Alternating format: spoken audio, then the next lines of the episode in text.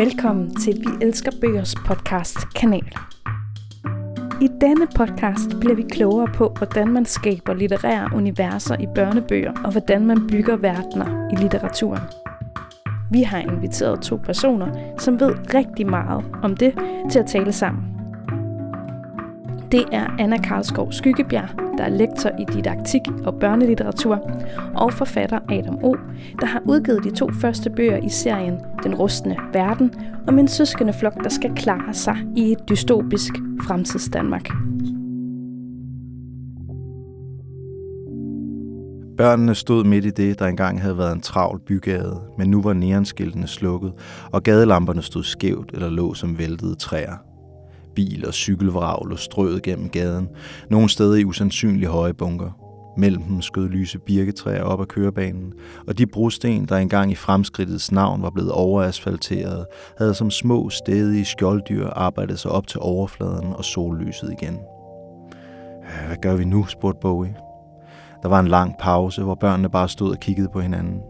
Peter skiftede nervøst vægten fra fod til fod, som om han ikke helt stolede på, at der var fast grund under dem igen. Ramona virkede derimod helt rolig, og hendes øjne hvilede på Lærke. Det var tydeligt, at hun forventede, at hendes store søster kendte svaret på Bogies spørgsmål. Lærke så tilbage på det havarerede fly og tænkte på, hvor rødplettet deres mor ville være, hvis hun vidste, hvor hendes børn var lige nu. Lærke følte sig pludselig meget lille og hjælpeløs, slet ikke som en store søster. Ramona stod stadig med forventningsfulde øjne og ventede på, at hun skulle sige noget. Lærke tog en dyb indånding. Som jeg ser det, har vi to muligheder. Enten bliver vi i nærheden af flyet og håber på, at der kommer nogen og redder os. Det sker kun, hvis jetbotten nåede at sende nødsignaler sted, før vi styrtede. Eller også begynder vi at gå, indtil vi finder hjælp eller når til Malmø. Måske var der flere muligheder, men det var de eneste to, Lærke kunne komme i tanke om. Heldigvis så Ramona ud, som om hun var tilfreds med svaret, og Peter og Bowie begyndte straks at diskutere, hvilken af de to fremgangsmåder, der var den bedste. Lærke prøvede at ånde lettet op, men det var som om, der var dukket en knude op i hendes mave. En lille kugle af uro, som ikke ville forsvinde. Børnene slæbte deres bagage ud af flyet. Lærke tjekkede sin taske, tandbørste, skiftede tøj og fire tuber solblokker 5000. Det sidste var en nødvendighed, når man bevægede sig uden for de beskyttende plexiglaskubler, der dækkede de fleste byer, og bedstefar havde en forkærlighed for lange vandreture i de svenske skove. Ved siden af hende gennemgik Ramona indholdet af sin egen taske. Det bestod af en prikket paraply, et par pilotbriller, en halskæde af regnbuefarvede sukkerpastiller, et udfoldeligt fiskenet, en kikkert og en lille rund sten malet gul og forsynet med to skælende øjne. Ramona lagde paraplyen, tandbørsten og fiskenettet tilbage ned i tasken og rakte Lærke pilotbrillerne. Det er lykkebriller, sagde hun. De er til dig. Lærke smilede til sin lille søster og tog brillerne på. Det er lykkebriller. Nu får jeg ikke hår i øjnene, Ramona smilede. Så gav hun Bowie den gule sten. Hun prøvede også at give Peter halskæden med sukkerpastiller, men han grinede bare og sagde, at han ikke ville tage slik fra et barn. Du er altså også et barn, sagde Ramona og skulede af sin storebror. Forrest i det ødelagte fly fandt de et lille skab, hvor der lå fire plastbakker med flymad. Maden så grå og trist ud, men de fandt også fem dåser selvkølende jelly cola. Det fik smilene frem på børnenes læber. De var nemlig af den mening, at der kun fandtes to slags sodavand i verden. Den ene slags omfattede alle sodavand, undtagen jelly cola, og bestod af dem, der enten havde for meget brus eller for lidt brus, for meget sukker eller for lidt sukker, for syntetisk smag eller for kedelig smag. Og så var der den anden slags, som bestod af jelly cola alene, helt perfekt i alle hensener, kongen over alle sodavand. Vi er glade for at komme og medvirke i den her podcast, og måske skulle vi lige øh, introducere os selv. Jeg introducerer mig selv først. Jeg hedder Anna Skyggebjerg, og jeg er den, der skal interviewe, lede den her samtale. Og øh, jeg forsker og underviser i børnelitteratur på øh, Danmarks, eller Danmarks Institut for Uddannelse og Pædagogik, hedder det i dag. Og så anmelder jeg børnelitteratur i Weekendavisen. Og jeg er besøg af Adam O., Ja, goddag. Jeg hedder Adam. Jeg hedder Adam Oscar Ilemand, men jeg skriver og tegner under Adam O. Øh, ja, jeg er også glad for at være her i dag, og vi skal snakke lidt om, øh, ja, som, som Anna lige sagde, verdener og hvordan de er bygget op. Ja, lige præcis. Jeg tænker, at øh, vi jo også skal tale om især, eller ud fra det, du har skrevet, den serie, du har skrevet, der hedder Den rustne verden, og vi kommer til at komme rundt om den øh, serie mere, end vi sådan taler teoretisk abstrakt om, øh, om andre verdener, men det kan også være, at vi kommer ind på det. Vi lige falder ind i nogle andre verdener. Ja, vi lige falder ind i nogle andre verdener. Øh, ja. Jeg fik lige sagt, at det handler om øh, Den rustne verden, som øh, udkom i 2018 og 19, eller? I starten, lige i starten af 19 kom ja. det første bind, øh, og det er jo planlagt til en trilogi, og den sidste er lige ved at være på trapperne, kommer her til april. Ja. Den sidste del. Og øh, de seneste nyheder om den her serie er jo, at det første bind er indstillet til Kulturministeriets øh, forfatterpris for børne- og ungdomslitteratur, hvor uddelingen er her den 17. marts, så vi ved endnu ikke lige, hvordan det går, men i hvert fald er, er øh, serien, eller det første bind i serien, er blandt øh, de tre nominerede i, til forfatterprisen. Så har vi sagt det, og tillykke med det. Mange tak. tak. Øh, vil du lige sige noget om, hvad, hvad serien handler om, sådan lige kort fortalt? Ja, øh, den rustne verden, den handler om øh, den her søskende flok, som bevæger sig igennem en, en, et, øh, en version af Danmark og en version af Norden, øh, som er i forfald øh, og øh, er nået til et sted, hvor øh, der er et stort megafirma, der sidder på en meget stor del af magten, øh, og som kontrollerer alt fra skolebøger og de producerer også cornflakes, og de ejer en masse store landområder og sådan nogle. Blandt andet har de opkøbt hele Danmark og omdannet til, det til en losseplads. Øh, og den danske befolkning er så blevet tvangsflyttet til henholdsvis Grønland og, øh, og Sverige, andre steder i Norden. Øh, og øh, Bøgerne handler så om de her fire søskendes, først deres, øh, det starter med, at de styrter ned i det her skraldeland, der er Danmark, og skal kæmpe sig vej tilbage til i gåsøjne civilisationen, og øhm, i den, øh, i den, på den rejse møder de så en, nogle usandsynlige øh, venner og nogle lidt mere sandsynlige fjender. Øh, og så er det jo ellers, ja, den rustne verden, det er, kan man sige, en version af vores verden, som er løbet løbsk. Øh, der er, der er ligesom, øh, der er ikke blevet gjort noget ved, øh, ved den måde, vi behandler vores jord på, og øh, tv-personligheder, og øh, den her kendiskultur, øh, vi har, den er også løbet løbsk, og der er ligesom skruet op for en masse parametre, selvom det efterhånden er svært at skrue op, når man kigger ud øh, i den verden, vi lever i lige nu. Ja, sådan er det jo nogle gange, at virkeligheden er mere grotesk, end man, end man faktisk kan forestille sig den blive.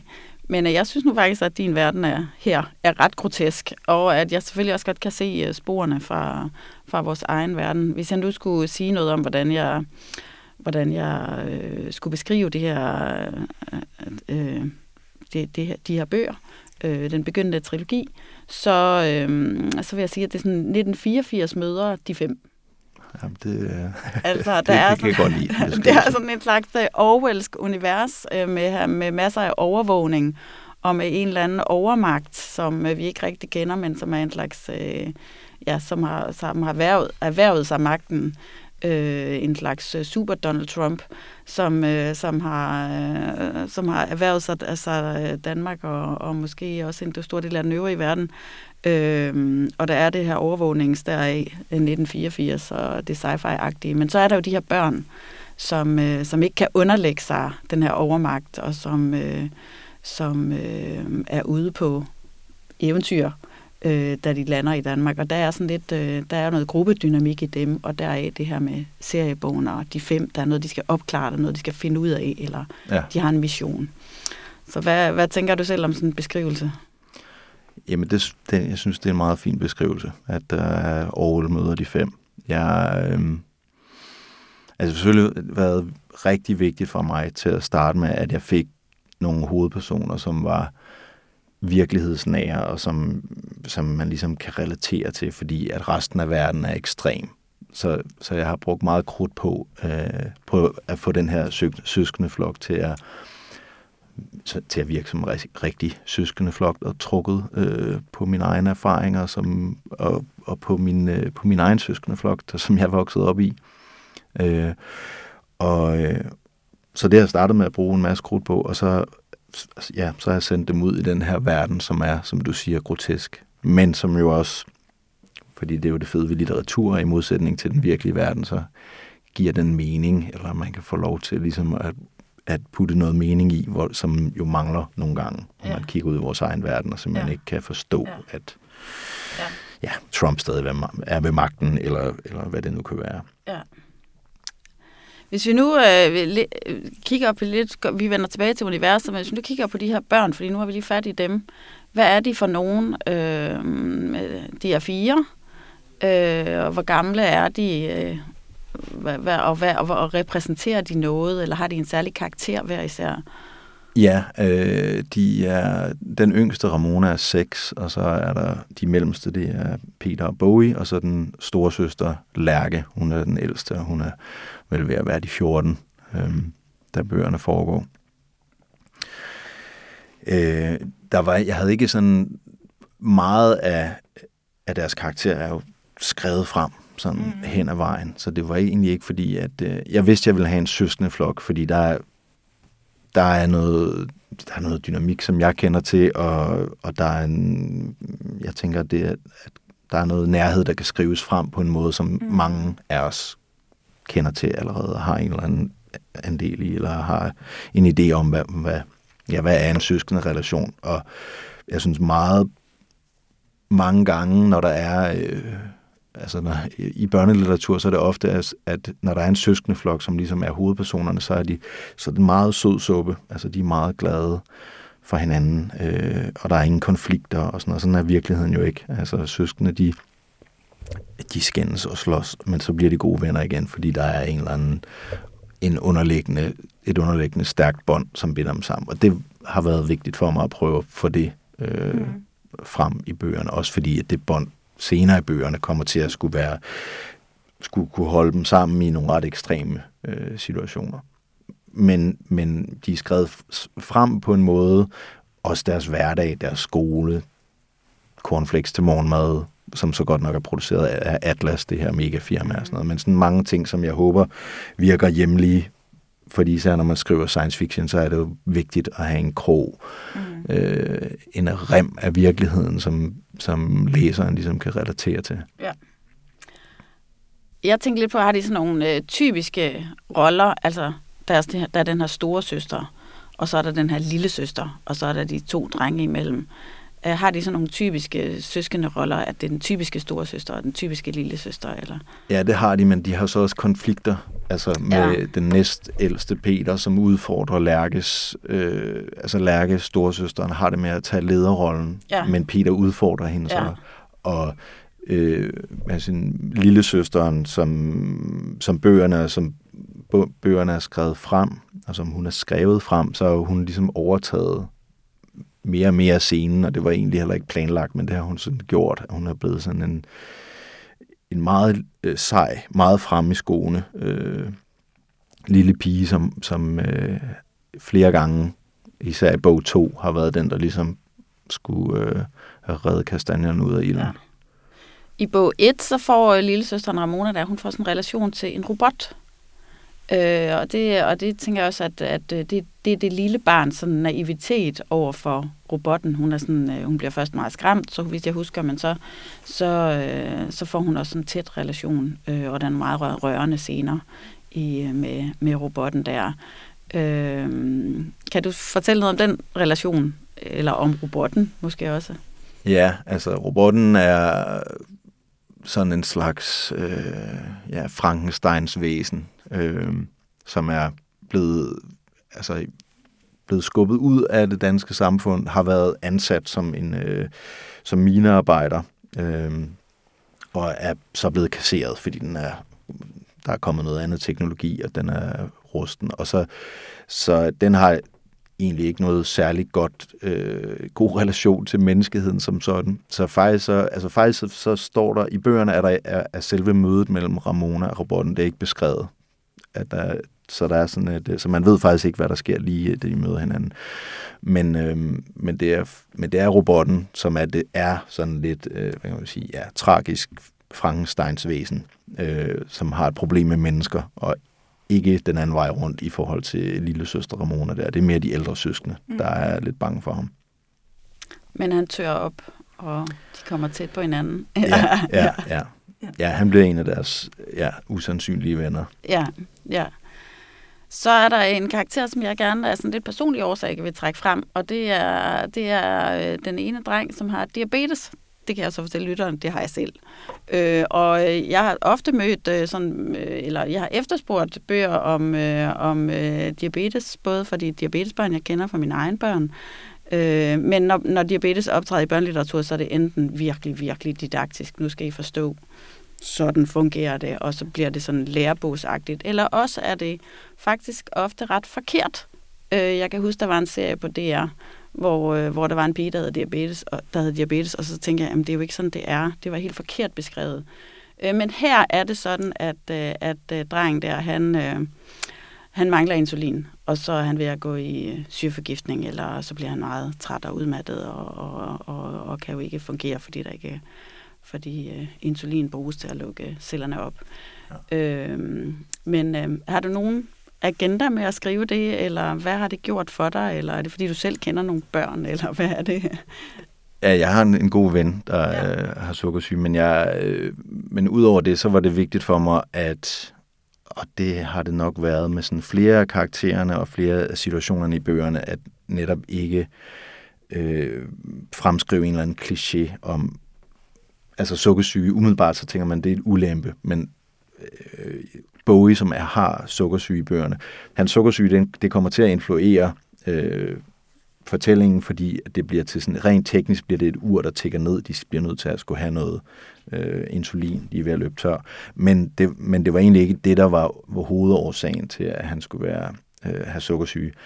Øh, men, det, men jeg bruger det meget til at, at beskrive hans karakter. Altså det får lov til ligesom at og øh, øh, når han er, har lavt, lavt blodsukker, så bliver han vresen, så skændes han med sin storebror og sådan noget. Men samtidig har det været vigtigt for mig, fordi han netop havde sukkersyge, så er det også ham, der øh, flere gange i bøgerne, det er ham, der får lov til ligesom at være den stærke og den sidste, der sådan står, øh, når de andre ligesom er, mm. er i problemer, så det er ham, der, der øh, på trods af, han har øh, en skavank i sukkersygen, altså øh, er det ikke, det, det er ikke skavanken, der er vigtig. Øh, det er ligesom, at det får lov til at farve hans karakter, og han så, mm, ligesom mange andre karakterer, håber jeg i bøgerne, at bliver sådan lidt usandsynlig held i det hans tilfælde, men øh, ja, så det har været, det var, det var nogle af idéerne bag det. Mm.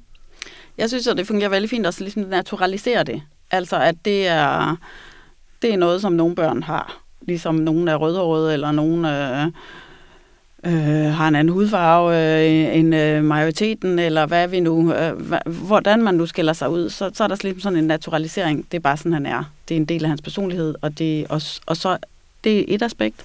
Og så et andet aspekt er jo det her med, hvad sker der, når hvis en civilisation bryder sammen, som det her ser ud til at gøre, og, øh, og vi mangler medicin hvad, hvad er de konkrete konsekvenser så? Så ja. der er jo også noget i den her sci-fi, sci-fi plottet her, ja, at, øh, at, øh, at øh, hvis, hvis, øh, hvis kommunikationskanalerne, øh, butikkerne, forsyningskilderne og så videre, de bryder sammen, så, så er der nogen, der får et ekstra problem. Øh, ja. ja, så fik vi også lige rundet den. Men, øh, men jeg tænkte på det her, nu kommer vi ind på det her med, det er sci-fi. Ja. Øh, hvad, mm, og jeg, øh, du har fortalt mig tidligere, at du er ikke så vild med, øh, med cli-fi som øh, at den her, øh, de her romaner er blevet beskrevet som, øh, som det første sådan, øh, større stykke klimalitteratur for børn. Ja. Øh, men det er du ikke så vild med.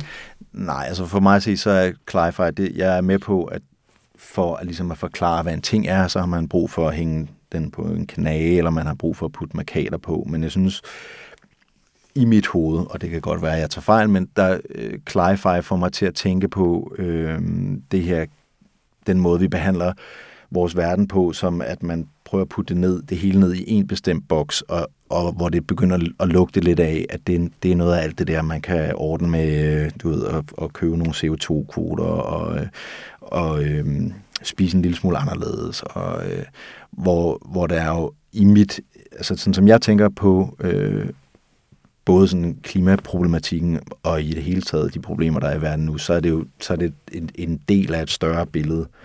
Og, øhm, og, og jeg synes, man skal passe på med at reducere det til... Altså, fordi hvad betyder det egentlig, det her cli-fi? Mm. Øh, klimalitteratur. Jeg, er ikke engang helt klar over, hvad det... Jeg, jeg tror ikke, jeg skriver klima noget sted i bøgerne. Øh, altså, for mig, så er det science fiction. Det er en science fiction fortælling. Mm. Og i mit hoved, så de bedste science fiction fortællinger, det er dem, der fortæller noget om det samfund, vi lever i nu. Øh, det er det, der gør dem relevant, og det er det, der giver verden liv. Øh, og den måde, vi, vi behandler vores verden på, og herunder klimaforandringerne, det har noget at gøre med det system, vi har bygget op, og som vi, øh, som vi lever under. Øh, og herunder selvfølgelig de frie markedskræfter, som også er et, et ret stort tema i bogen, mm. netop det her firma, der begynder at købe ting, købe vandrettigheder, købe infrastruktur op, så verden ligesom bliver pillet fra hinanden via det system, som vi alle sammen lever i allerede. Mm. Øhm, så det, det er vigtigt for mig. Øhm, også fordi, at vi meget ofte, når vi snakker om at løse vores problemer, så snakker vi om at justere på nogle små knapper hister her. Og, det, og de fleste folk, og især folk, der forsker i forhold til øh, klimaforandringerne, og det er jo meget sjovt, fordi klimaforskere har jo før i tiden, der har det jo været nogen, der sidder, så er de målt på gletsjer og mm. øh, interesseret sig for vejrforhold, og det sidste, de har interesseret sig for, det er verdenspolitik, eller øh, de her systemiske ting, som gør, at øh, vores, hvordan vores verden hænger sammen. Men lige pludselig, så, så, så den her klimaforskning kan se, om der er faktisk en sammenhæng med den måde, at vores, de frie markedskræfter og den kapitalistiske verdensorden, hvordan det ligesom spiller ind på klimaet. At når man har Mærsk containerskibe, der sejler dimser fra Kina til Danmark, øh, jamen så har det indvirkning. Så er det vores måde at, at, at leve på, eller det system, vi lever under, der har en, en direkte øh, effekt på, i det her tilfælde, klimaet.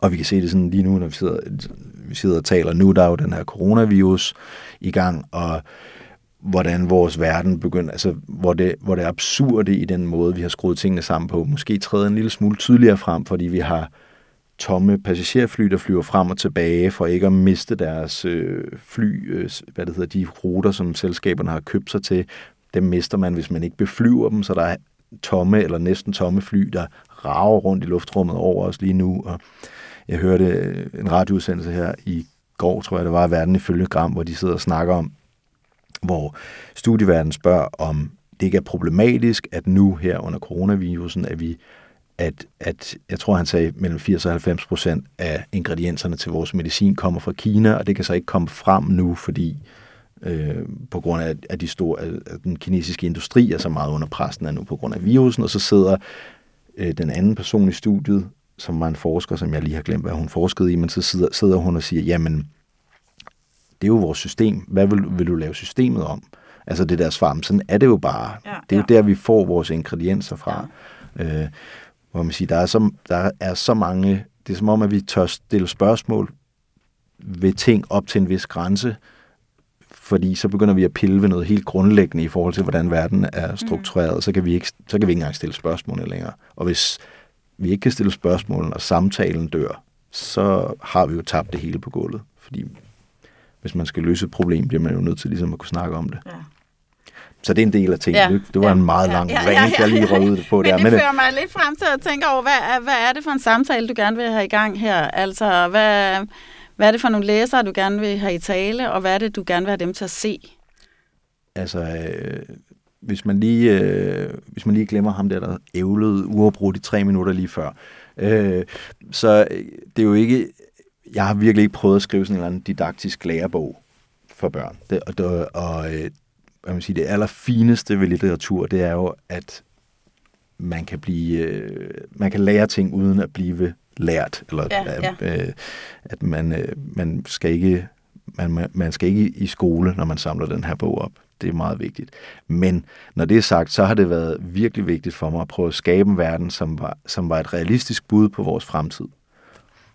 Og det tænker jeg, at det øh, det mest realistiske bud på at skrive, hvis man vil skrive en realistisk øh, sci-fi øh, historie eller fremtidsfortælling, så er det at kigge på, hvordan vores verden fungerer nu.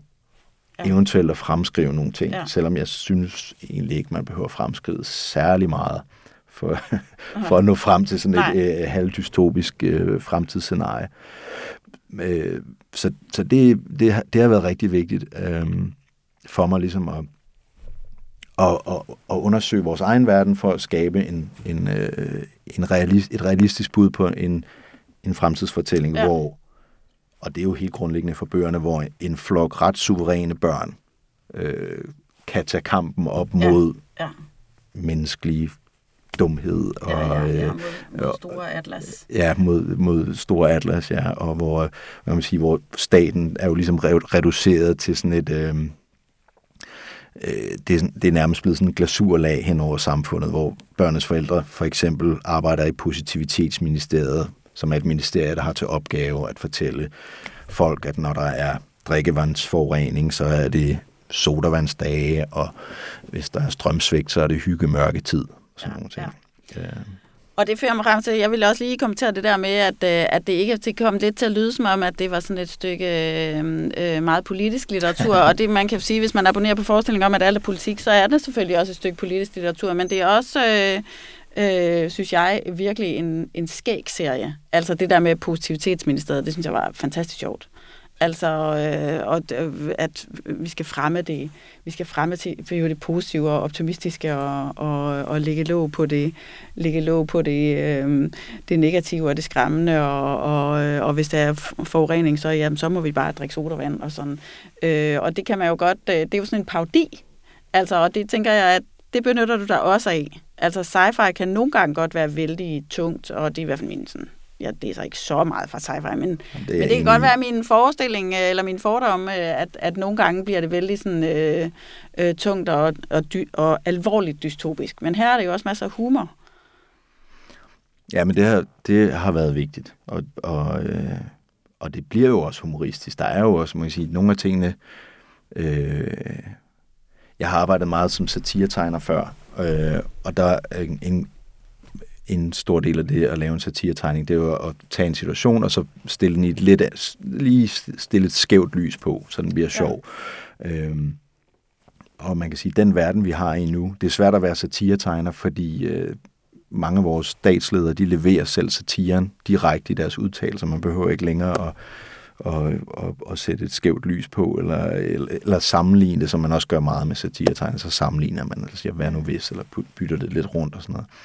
Øh, men, øh, men det bruger jeg også i bøgerne, ja, at ligesom tage, tage det absurde i mange af de tiltag og ting, der allerede sker, og så, og, og så lige øh, ja, dreje dem lidt, så, de, ja. så det absurde bliver tydeligt, ja. tydeligere. Ja, ja.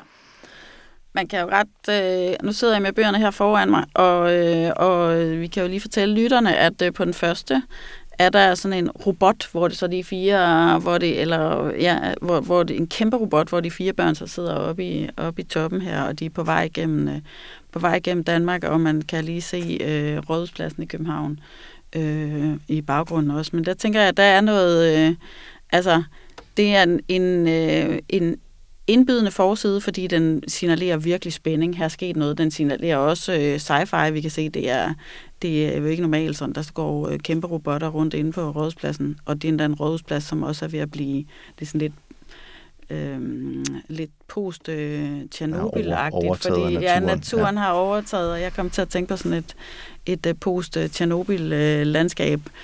Øh, men der er også det her sådan satiretegning, øh, at at det signalerer også, at der er noget humor, og at øh, det ikke, vi ikke er lige på vej i graven. Der er håb forbundet med de her øh, børn, som ser som ser øh, intelligente ud, øh, og, og som også ser lidt vrede ud. Ja, det er godt. Så øh. har jeg ikke fejlet totalt. ja, så, det sagde min øh. redaktør øh, faktisk til nogle af tegningerne. Jeg skulle huske, at de måtte ikke se vrede ud på alle billederne. Okay. Ja, ja, ja. det, det, jeg tror, det er sådan en ting, der har været et problem for mig øh, længe med mine tegninger. Folk ser meget vrede og alvorlige ud. Men altså, jeg har prøvet at, jeg har prøvet at, se, at, at tegne børnene glade, når de er glade. Og den yngste, der er Ramona, hun har sådan en uh, tigerdragt på, og jeg tænker, at det er også sådan en børn kender. Altså, jeg i hvert fald, jeg er også selv børn, og, de, og jeg, det, det er sådan nogle udklædningsdragter, som de godt kan lide, sådan nogle, hvor de har sådan en, en, øh, en fulddragt, og så har de sådan et hoved, Ja. et, et dyrehoved, og her er det så dyrehovedet. Øh, men jeg vil egentlig også gerne snakke om, når du skaber det her univers, du skriver selv, og du tegner selv. Hvad, hvad gør tegningerne for dig? Hvad gør øh, øh, det verbale sprog for dig? Øhm, ja, altså som sagt, jeg har, det er første gang, jeg skriver, øh, hvor jeg skriver selve historien. Det her er mere, hvad kan man sige, det er mere illustrationer, end det er, hvor det har været billedbøger først og tegneserier før det. Øhm, så det har også været en, en kæmpe oplevelse for mig at finde ud af, hvordan historien ligesom, øh, altså en, planlagt, en tegning er jo ofte planlagt. Når du har skitsen, så er det ligesom, hvad man sige, så er det køreplanen for tegningen, hvor teksten i rigtig høj grad, den gror ud af papiret eller tastaturet nu til dags. Øhm, så det har været en kæmpe oplevelse for mig at, at, at se, hvor meget der ligesom dukkede op øh, i skriveprocessen. Og det er jo også det, det er jo derfor, jeg sådan øh, middel godt, eller lige under middelintelligente personer, som jeg selv kan skrive, fordi at tingene faktisk, øh, en bog bliver altid mere klog end, end dens forfatter, fordi der sker noget magisk, når ordene kommer ned på papiret. Så jeg vil sige det sådan, i starten fyldte altså det første bind, der var det sådan en, et samsurium af tegninger og tekster, fyldte måske lige meget, men hen ad vejen af teksten begynder at være ligesom min, mit kompas i forhold til at skrive. Øh, selve ideen, øh, den første kim, den dukkede op i en, i en tegning, og det var næsten forsiden. Altså det var, jeg sad og tegnede, og, øh, og så dukkede robotten op, og børnene dukkede op, og det her ruinlandskab bag dem, og det, så det var, som man siger, den allerførste idé var en tegning, og den første bog har tegningerne været øh, fyldt meget, og, og dele af, af det, som senere blev tekst, har jeg også tegnet først. Og så hen ad vejen i bog 2, og i bog 3, der er det teksten, der ligesom har, har overtaget styringen, hvor jeg har brugt tegningerne til. Jeg prøver at bruge tegningerne på, øh, på en måde, så de beskriver ting, som ikke nødvendigvis står i teksten også. Så det er ikke sådan mm. deciderede øh, illustrationer, og der er nogle, især ja, i den bog, du sidder med nu, Flugten fra Danmark, der er små ting i tegningerne, hvor, som man ligesom, øh, som, som giver et nyt aspekt, eller fortæller lidt om baggrunden øh, for nogle af tingene i historien. Ja, så det må være en kæmpe fordel ved at tegne selv. Altså, jeg tænker, at øh, øh, en lidt mere sådan traditionel måde ville jo være, at du havde en tekst, og så ville øh, forlaget sende det ud til en illustrator, eller I ville sammen blive, blive enige om en illustrator, men her er du ligesom selv, har du selv hals og håndsret over det. Ja, men det er, det er klart en fordel. Det kan også være en ulempe, fordi det er også det mig, der så har ansvaret for, at tegningen er korrekt i forhold til teksten. Jeg kan ikke skyde skylden på en eller anden illustrator, der ikke lige læste, at øh, det var højre benet og ikke venstre ben, der var hul i, eller hvad det nu kan Nej, være nej, i forhold nej, til nej, robotten nej. der. Nej. Øhm, og det er faktisk også, ja, det- er, er jeg fejlet med et par gange, men hvor jeg heldigvis har fået rettet det. Og så kan man sige, så gør tegningerne også, at der er noget beskrivelse, øh, som jeg tror, da jeg, hvis jeg ikke havde haft tegningerne til at starte med, så havde jeg haft en redaktør, der havde slettet en masse fysiske beskrivelser. Men det behøvede hun så ikke, fordi at jeg, havde ikke, jeg havde ikke skrevet det i teksten, fordi jeg tænkte, om det er i tegningerne. Men da jeg så efterfølgende læste teksten, så var jeg sådan, om det mangler jo ikke. Altså, det man, der mangler Nej, ikke nogen... nej, nej, nej. Øh, det, det, jeg tænkte i starten, fordi det, jeg har nok tænkt bog 1 meget som en tegneserie. Jeg har tænkt, øh, altså ikke at den er ind som en tegneserie, men øh, i forhold til det visuelle, at, at billederne skulle spille en øh, lige så stor rolle som teksten, hvilket de ikke, altså slutligt er det slet ikke det, der er sket, men, øh, men jeg tror også, det har hjulpet mig på vej i forhold til ikke at lave overbeskrivning af både karakterers fysiske udtryk og Ja. ja. landskaber og sådan Ja. noget. Ja. Så, så på den måde har det været sådan et, det har været en, hjælp for at, at ikke at skære tingene for meget ud i pap i Ja. teksten. Hvor jeg tænker, en redaktør, det er selvfølgelig sådan noget, en redaktør går ind bagefter og siger, nu må du lige øh, Ja, ja, være med at tage ja, folk ja, alt for meget i hånden. Men der har det hjulpet mig der, i B1 i hvert fald. Ja. Jeg tænker noget af det, som jeg har lagt mærke til, det er, det er replikkerne. Altså det er, at de her øh, børn, og, og hvem de møder, men også øh, med hinanden, har, har, nogle, øh, har nogle ret gode replikker. Øh, at, de, at det, lyder sådan, det lyder som noget, nogle børn kunne sige. Det er jo ofte sådan med børnelitteratur, at, øh, at, øh, at det er voksnes forestillinger om, hvordan børn taler. Øh, og det er voksnes, også selvfølgelig voksnes forestilling om, hvordan børn tænker. Men hvad har du gjort for at, at researche på, øh, at går du rundt og hører, hvad siger de? Eller?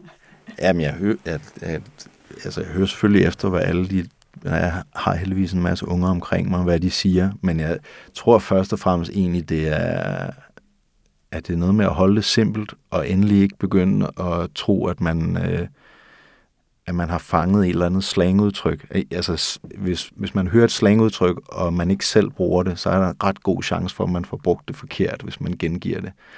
Øh, så alt sådan noget, altså stort set er skåret væk ja. øh, i, i forhold til... Øh, fordi især også når jeg selv læser, så tænker jeg, det, det er ofte sådan noget, der skærer i ørerne, hvis der er, og, og i faktisk også nogle gange i, i sådan nogle fremtidsfortællinger, hvor, hvor forfatteren tænker, nu skal jeg finde på et, et eller andet øh, slangudtryk, som er passer til tiden. Ja.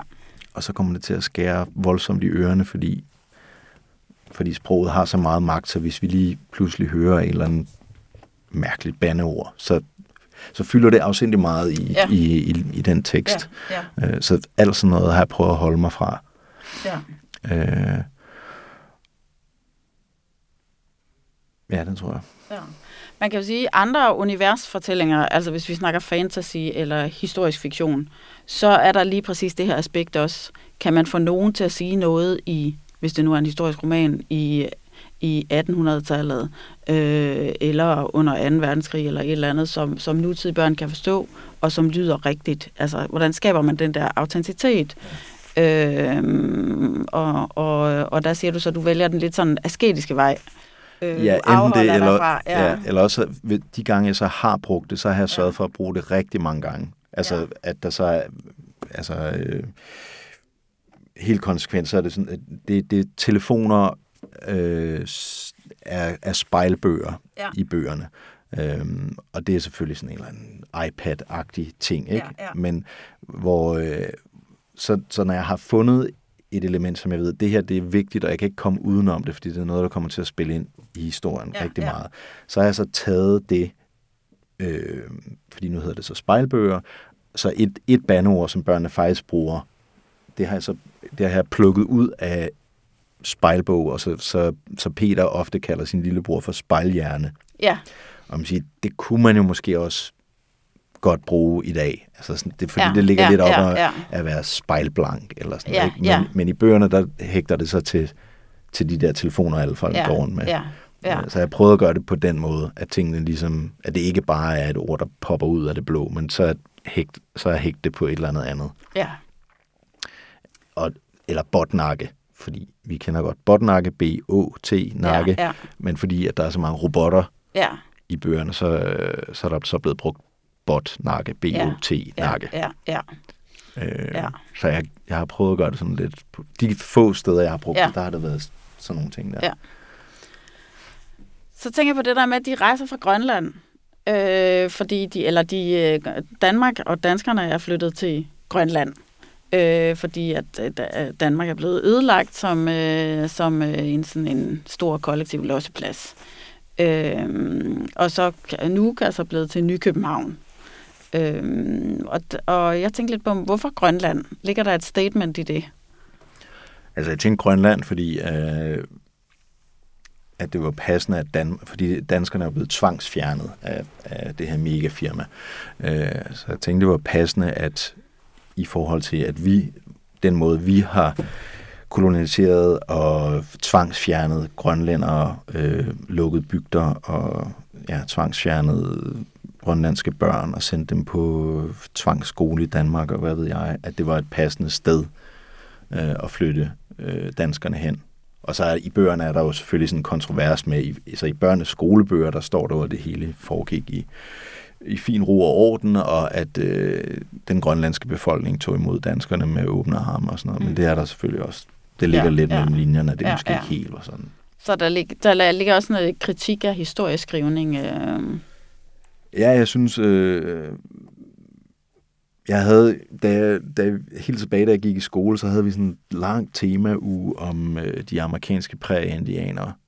Og det synes vi jo altså var mega fedt, fordi vi så cowboyfilm, og det fyldte rigtig meget. Og så havde jeg, øh, jeg tror det var min dansk lærer, min kloge dansk lærer, der på et eller andet tidspunkt i løbet af den der uge øh, snakkede, altså fik flettet øh, den grønlandske, den, øh, de originale, den originale grønlandske befolkning ind og satte op imod øh, præ-indian, de nordamerikanske præ-indianer. Og det var kæmpe sådan aha-oplevelse, for, i hvert fald for mig dengang, mm. hvor, hvor øh, altså, han havde sådan lidt kluntet formulering med vores indianere, altså det danske indianer, hvilket ikke er nogen særlig pæn øh, formulering, men det satte i hvert fald tanken i gang, det der med, det er meget vildt, at øh, det som øh, immigranterne til USA, eller indvandrerne til USA, gjorde ved USA's, Nordamerikas originale befolkning, at det har danskerne i stor grad gjort ved den øh, grønlandske, men det er bare slettet af skolebøgerne. Ja. Og det var heller ikke, det var kun lige, han lod en, en enkelt kommentar falde om det, men den faldt, hvad kan man sige, på et meget tørt sted, fordi den, eller det var, det var sådan, den stod rigtig klart, fordi vi lige der havde haft sådan et helt tema mm. uge om, øh, om Nordamerikas øh, præ-indianere. Og jeg tror, det har været... Jeg kan i hvert fald stadig huske det, så det fylder meget. Det er ikke, jeg har ikke familie, og jeg har desværre heller aldrig været på Grønland, men det, det fylder meget øh, i, i hovedet på mig. Og så kan man sige, at rent plotmæssigt passer det jo vældig godt, det der med, at... Øh, altså, jeg tænker, at 2018 var den varmeste sommer nogensinde, og at det er blevet for varmt, og det er blevet for, Danmark er blevet affaldsbjerg og oversvømmelse og sådan, øh, og så, så passer det så bedre med temperaturen øh, ja. i, i Grønland. Og sådan, øh. så, så der får du også øh, der får du også noget for jer i plottet, tænker jeg, eller ja. i ja. den der konstruktion, hvis man nu vil læse det sådan klimarelateret. Lærke studerede vejkortet. Hvis det her er til at regne med, kommer vi snart igennem Skanderborg, sagde hun. Hvad kan du se, hvis du kigger den vej? Ramona drejede kiggerten i den retning, Lærke pegede. Bjerge, svarede hun. Kæmpe store bjerge. Lærke rynkede panden. Ifølge kortet var der ingen bjerge i den retning, Ramona spejlede. Hun knep øjnene sammen og skulle lige til at spørge sin lille søster, om hun var helt sikker, da solen kom frem bag en sky, og en mægtig bjergkæde trådte frem i horisonten. Hun snappede efter vejret ved det uventede syn. Peter og Bowie kom tilbage, og søskendeflokken fortsatte sydpå. Solen stod lavt på himlen nu, og bjergtoppene foran dem flimrede og blev farvet gule og røde. Da de kom tættere på, kunne de se, at bjergene bestod af enorme bunker af skrald. Der var hele klippesider af sammenfiltret rusten jern, bjergtænder af motordele, dale af olietønder og små søer af sort ildelukkende væske. Der var gamle køleskabe, robotdele, plastikdunke, bilvrag og uanede kilometer af bortkastet ledning, der kravlede som slyngplanter op ad bjergsiderne. Ved foden af skraldebjergene rejste der sig et 5 meter højt trådregn. Det stod midt på kørebanen og strakte sig så langt øjet rækte både til højre og venstre. Nedkastningszone Skanderborg stod der på et gult skilt. Hvad er en nedkastningszone, spurgte Ramona. Det er et godt spørgsmål, sagde Lærke, men der er ingen vej udenom. Der er et hul herover, sagde Peter og pegede på en åbning i trådhegnet, som Bowie allerede var ved at møve sig igennem. De næste timer kæmpede børnene sig gennem et uvejsomt landskab, der lugtede af sod, slakker og rusten jern. Det var svært at holde balancen på det ujævne underlag, og flere gange gled de, faldt og slog sig på metalstænger og motordele, der stak frem af skraldebjergene. Til sidst forsvandt solen, og det blev hurtigt mere og mere besværligt at finde fodfæste i halvmørket. Vi bliver nødt til at slå lejr for natten, sagde Lærke. Det er for farligt at fortsætte, når vi ikke kan se, hvor vi træder. De kravlede ind i åbningen på en rusten container, der var halvt fyldt med gamle bildæk. Er der nogen, der vil have majs, spurgte Peter og fiskede to af de rustne dåser op fra tasken. Lærke og Ramona takkede ja, men Bowie holdt sig for de gule fortidslevn. Han drak lidt vand i stedet. Peter forsøgte at åbne glasset med syltede agurker, men da han endelig fik låget af, lugtede indholdet ganske forfærdeligt. Han delte i stedet ud af sukkerpastillerne fra sin halskæde, indtil der kun sad otte stykker tilbage på snoren, som Ramona insisterede på skulle blive hængende for held. Bagefter hyldede de sig i tæpperne fra flyet og lagde sig så tæt som muligt. Det havde været en lang dag, og deres ben var ømme efter traveturen og alt kravleriet. Selvom det var svært at vende sig til lugten i skraldebjergene, var de dødtrætte, og en efter en faldt børnene i en blytung søvn. Jeg tænker, at vi kunne godt tale lidt mere om det der med, øh, med dine egne inspirationskilder, hvem du egentlig har læst. Altså om du føler dig i familie med nogen, føler du dig i familie med nogen inden for børnelitteratur, eller føler du dig i familie med nogen inden for, for almen litteratur, eller film, eller, eller um, Ja, altså jeg har jo mange øh, inspirationskilder. Øh, der er, som du også påpeger, der er nogle ting, som jeg øh, har totalt planket fra Orwells, øh, øh, blandt andet 1984, men også nogle af hans essays, den her måde, han snakker om nytale på, og ja. øh, hans beskrivelse af øh, ministerier i, han har jo krigsministeriet, eller han har de her slogans i 1984 ja. med krig er fred, og øh, hvad det hedder, ignorance is strength og de her ting. Øhm, så jeg, der er jeg helt klart lånt nogle ting. Jeg har også øh, lånt af Huxley forhold til Farver Nye Verden. Øh, i, den, ja, I den sidste af bøgerne, der har jeg faktisk lånt ret meget af hans inddeling af mennesker i klasser, hvor han jo i Farver Nye Verden inddeler, inddeler folk fra alfa til epsiloner, øh, hvor man ligesom bliver ja, øh, gradueret efter, hvor, øh, hvor, hvor værdifuldt et menneske man er. Øh, så de har de, de bøger og de, øh, de forfatter, de har sådan direkte indflydelse. Øh, det kan man se i bøgerne. Øh, altså der, der, er, der er, hvad det hedder, formuleringer, der simpelthen er hugget direkte derfra.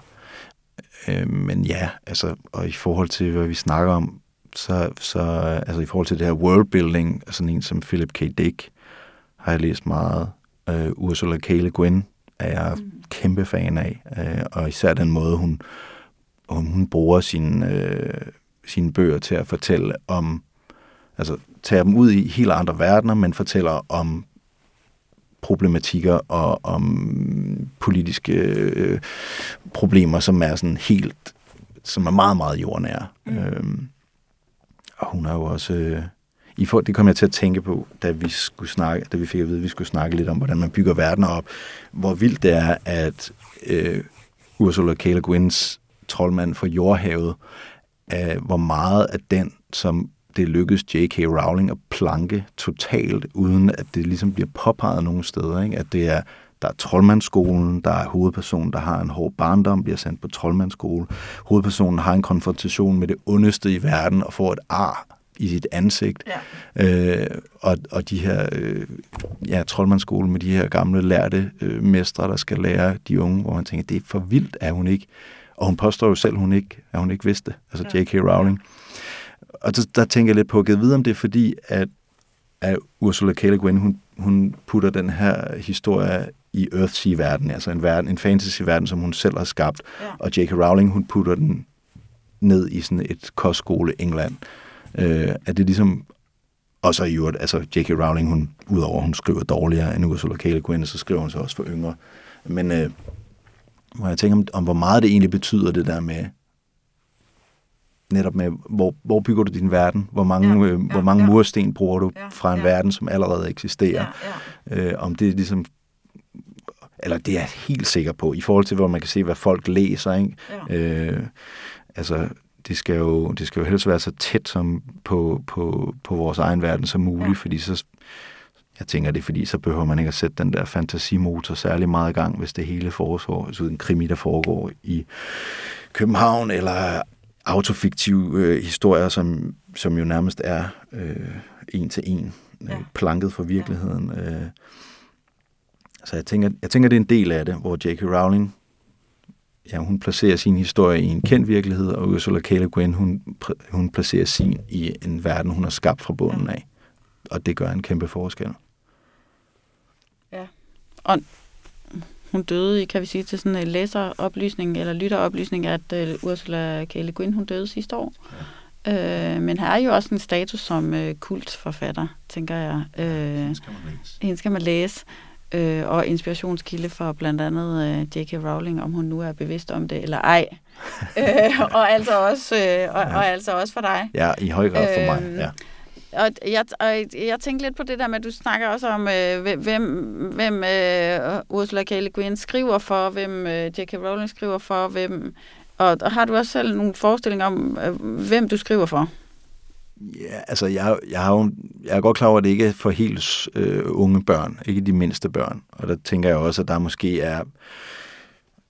Jeg synes, det er vigtigt ikke at skrive ting i børnebøger, som er enten er bare til de voksne, eller til, som går hen over hovedet på, på ungerne. Så der er, der er en eller anden grænse også, også i forhold til, hvor meget af vores egen verden man hælder ned i en børnebog. Men jeg synes, at det, den gruppe, og det er jo så, ja, forlaget siger, oplæst fra en 7-8 år, og, og selv læst fra omkring 11. Ikke? Men jeg tænker, at den gruppe af unger, de er allerede udsat for vores verden på alle mulige lederkanter. Øh, så, så på den måde, altså hvis vi, altså hvis vi i hvert fald lige snakker om i forhold til sådan mm.